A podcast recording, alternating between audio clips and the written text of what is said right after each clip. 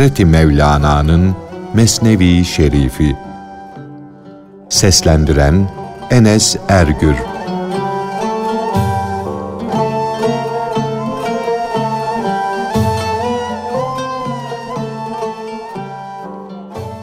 Şeyhin haktan gelen bir ilham ile bir gün içinde dört defa dilenmek için bir beyin evine gitmesi, beyin ağır sözlerle onu azarlaması, hakaret etmesi, buna karşılık şeyhin o beyden özür dilemesi.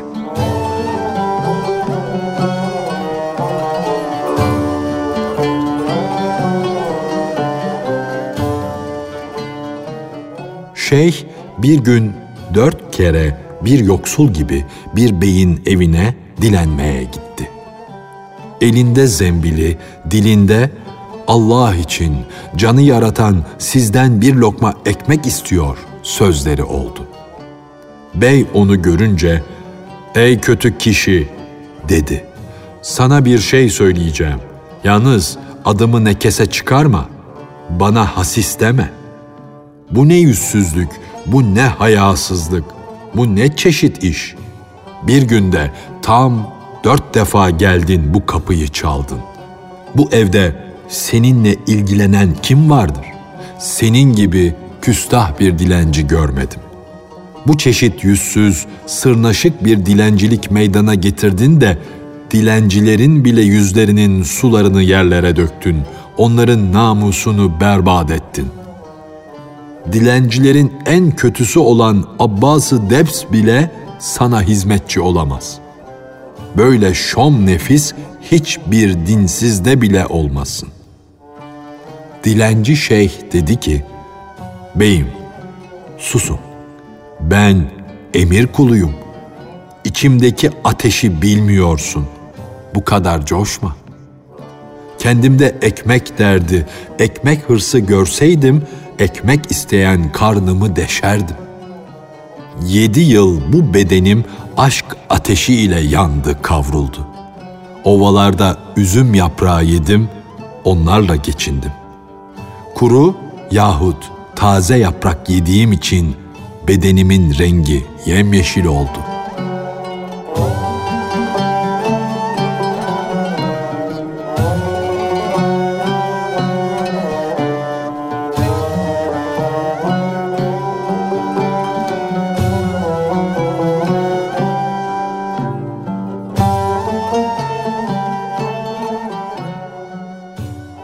Beyin şeyhin öğüdünü duyunca ağlaması, şeyhin özünün, gerçekliğinin beyin gönlüne aksetmesi, o yaptığı hakaretlerden, küstahlıktan sonra hazinesini şeyhe bağışlaması, şeyhin de hakkın ilhamı, emri olmadan verdiklerini harcayamam diyerek bağışını kabul etmemesi.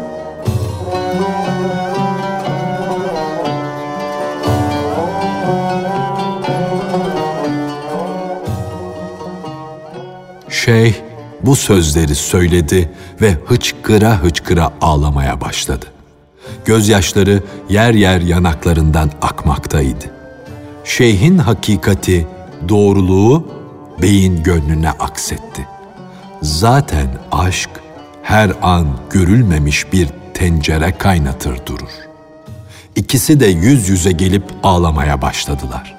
Bey de ağlıyordu, yoksul şeyh de. Bir saatten fazla ağladılar. Sonra bey ona, kalk ey büyük varlık dedi. Hazineden ne istiyorsan seç, al. Gerçi senin bunun gibi yüzlerce ihsana, bağışa hakkın var. Fakat ben sana bıraktım. Sen ne dilersen al, dedi. O senin gönlün neye meylederse, neyi arzu ederse seç, al. Zaten sana iki dünya da verilse azdır. Şeyh dedi ki, bana böyle izin vermediler.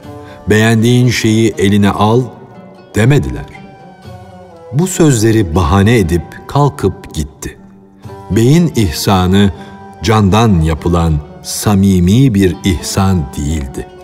Zaten kabul etmeye mani olan da bu idi. Her ne kadar beyin özü doğru idi, hileden, öfkeden onda eser yok idiyse de, her doğru şeyhin gözüne görünmezdi. Her gerçeği kabul etmezdi. O, Allah bana git dilenciler gibi dilen diye buyurdu diyordu.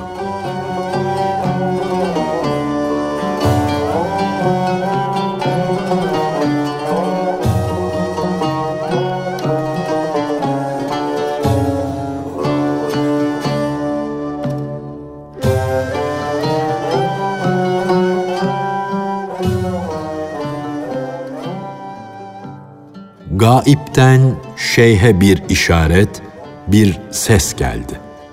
Dendi ki, şu iki senedir emrimize uyarak zenginlerden aldın, yoksullara verdin. Bundan sonra ver, alma. Elini hasırın altına sok. Biz o hasırı Ebu Hüreyre'nin dağarcığı gibi yaptık. Ne dilersen orada bulursun. Böylece dünyadakiler iyice anlasınlar ki bu alemin ötesinde başka bir alem var. Orada avucuna toprak alsan altın olur. O aleme ölü gelse dirilir. En büyük uğursuzluk o aleme girince en büyük uğur haline gelir. O aleme küfür gelse iman olur zehir girse panzehir kesilir. O alem ne bu alemin içindedir ne de dışındadır.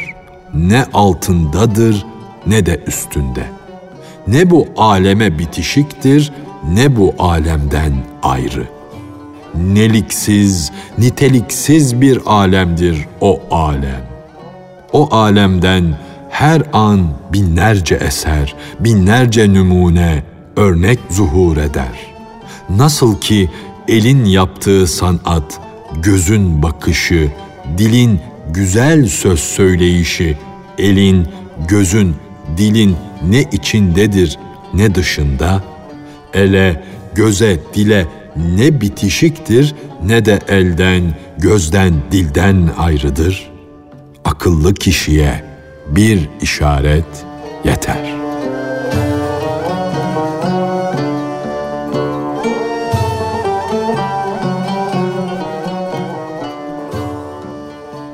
O iş eri yani Şeyh Serrezi tam iki yıl dilencilik yaptı. Ondan sonra haktan emir geldi. Bundan sonra ver fakat kimseden isteme. Biz sana bu kazanma yolunu gaipten ihsan ettik. Kim senden birden bine kadar ne isterse istesin, elini hasırın altına sok, çıkar. Avucuna toprak alsan altın kesilecektir. Sen bu zahmetsizce hazineden ver, dağıt. Senden ne isterlerse hiç düşünme, ver.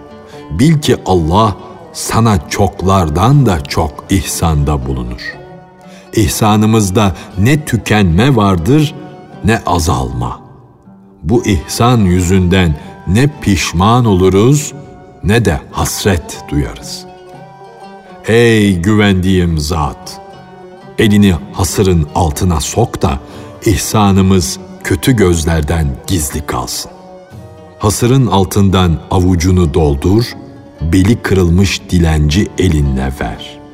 Bundan sonra başa kakılmayan, bitmez, tükenmez ihsanımızdan ver.'' İsteyenlere değerli inciler bağışla. Borçluları borçlarından kurtar. Yeryüzünü yağmur gibi yaşart.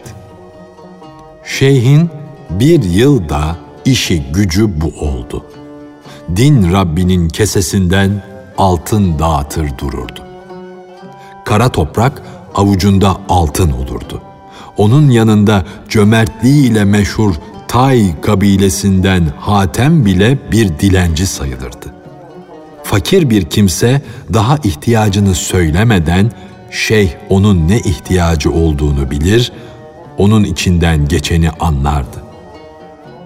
O beli bükülmüş yoksulun gönlünden ne geçmiş ise ona ne fazla ne noksan olmamak üzere verirdi. Ona amca ne bildin ki o bu kadar istiyor, bunu düşünüyor dedikleri zaman derdi ki gönül evi bomboş. Orada yabancı yok. Orası sanki cennet gibi. Orada Allah aşkından başka bir şey görülmüyor. Orada onunla buluşmak hayalinden başka bir şey yok. Ben gönül evini iyiden de kötüden de sildim, süpürdüm. Evim Allah aşkı ile doludur. Orada Allah'tan başka ne görürsem bilirim ki benim değildir. Benden bir şey isteyen dilencinedir. Yani gönlümün aynasında görünen hayal benim değildir. Benim karşıma gelen dilenciye aittir. Çünkü benim gönlümde Allah'tan başka bir şey yoktur. Bir suda hurma fidanı yahut hurmanın eğilmiş, hilal biçimine dönmüş dalı görünse, o akis dışarıdaki fidanın, dışarıdaki dalın aksidir. Ey yiğit, durgun bir suda bir suret, bir akis görürsen, o dışarıda bulunan kişinin aksidir. Fakat suyun duru olması, içinde pisliğin bulunmaması için de beden ırmağının kötü huylardan temizlenmesi şarttır. Suda bulanıklık, kirlilik, çerçöp kalmamalı ki o suya insanın yüzü aksetsin, görünsün.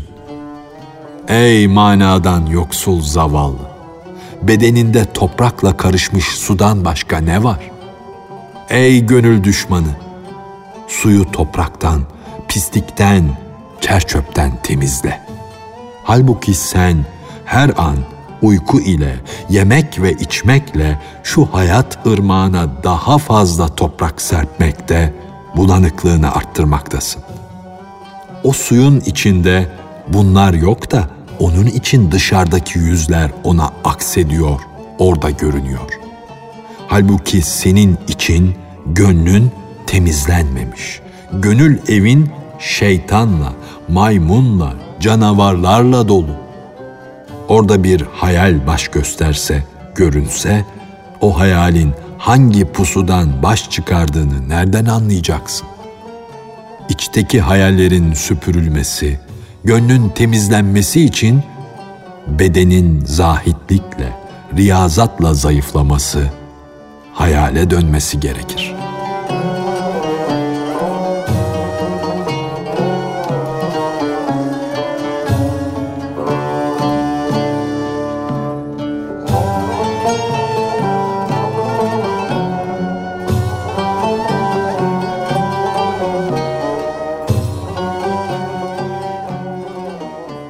Kulluk et de belki sen de aşık olursun.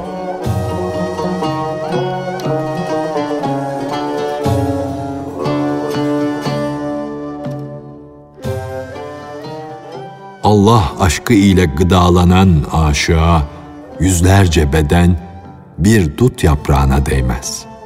Anlayışlı, kamil insanın bedeni bambaşka bir şey olur. Artık sen ona pek beden deme. Hem Allah aşığı olmak hem de ondan karşılık beklemek olur mu? Kendisine emniyet edilen Cebrail hırsızlık eder mi? O yaslara bürünmüş Leyla'nın aşığına bile dünya saltanatı ancak değersiz bir yaprak gibi göründü. Onun nazarında toprakla altının bir farkı yoktu. Altın da nedir ki? Aşk uğrunda canını bile tehlikeden esirgemiyordu. Arslan, kurt ve yırtıcı canavarlar bunu anlamışlardı da akrabası gibi onun etrafında dolanmışlardı. Çünkü Leyla'nın aşığı olan Mecnun aşkla dolmuş, hayvanlık huyundan kurtulmuştu. Aşkla dolunca onun yağı, eti zehirli bir hal almıştı. aklın şekerler dökmesi, ballar sızdırması canavarlara zehir olur. Çünkü iyinin de iyisi, fenanın ve kötünün zıttıdır. Canavarlar aşığın etini yiyemez. Aşk iyilerce de bilinir, kötülerce de. Öyle düşünelim ki canavarlar bir aşığı parçalayıp yese, onun eti canavarları zehirler, öldürür. Aşk, aşktan başka ne varsa yer yutar. İki dünya da aşk kuşunun gagası önünde bir yem tanesinden ibarettir. Bir yem tanesi kuşu hiç yiyebilir mi? Samanlık hiç atı otlayabilir mi? Kulluk et de belki sen de aşık olursun. Kulluk nedir? Kulluk da ibadetle, iyi işlerle elde edilen bir kazançtır. Yani lafla kulluk olmaz. Kul, köle, canla başla azad olmayı, kulluktan kurtulmayı diler.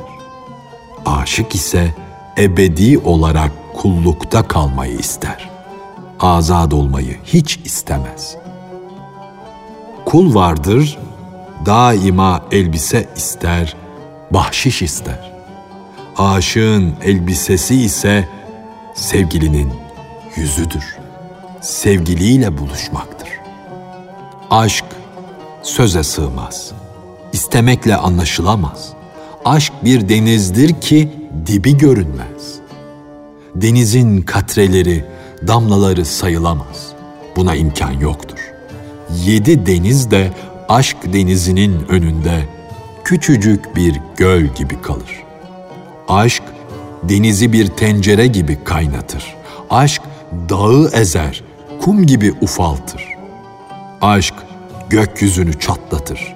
Yüzlerce yarık açar. Aşk sebepsiz olarak yeryüzünü titretir.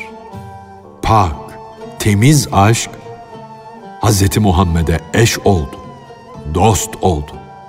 Allah bu aşk yüzünden Peygamber Efendimiz'e sen olmasaydın bu gökleri, bu kainatı yaratmazdım diye buyurdu.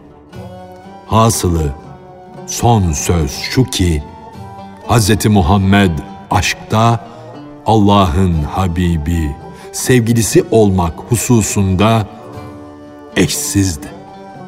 Bu yüzden Cenab-ı Hak onu peygamberler arasından seçti. Hak onun hakkında tertemiz aşk olmasaydı, sen benim Habibim olmasaydın, hiç gökleri yaratır mıydım? diye buyurdu. Ben aşkın yüceliğini, yüksekliğini anlayasın diye yüksek gökleri yücelttim. Gökten daha başka faydalar da gelir. Gök yumurta gibidir. Yeryüzü de civciv gibi ona tabidir. Ona uymuştur. Aynı zamanda aşıkların hor görülmelerinden bir koku alsın diye toprağı tamamıyla hor ettim, alçalttım, ayaklar altına serdim. Aşkla bir yoksul nasıl değişir, yenilenir, tazelenir? Bunu anlaman için toprağa yeşillikler, tazelikler verdim. Şu yerinden kımıldamayan dağlar sana aşıkların sebatını, aşklarında nasıl ayak dirediklerini söyler dururlar. Aşkın hakikati cansız dağlara bile tesir ederken bilen ve anlayan bir kişinin gönlüne dokunsa şaşılır mı? Musa'nın hakikati asaya ve dağa tesir etti. Hatta o sonsuz denizi bile tesiri altında bıraktı. Hazreti Ahmet'in hakikati ayın yüzüne tesir etti. Ay ikiye bölündü. Hatta güneşin bile yolunu kesti.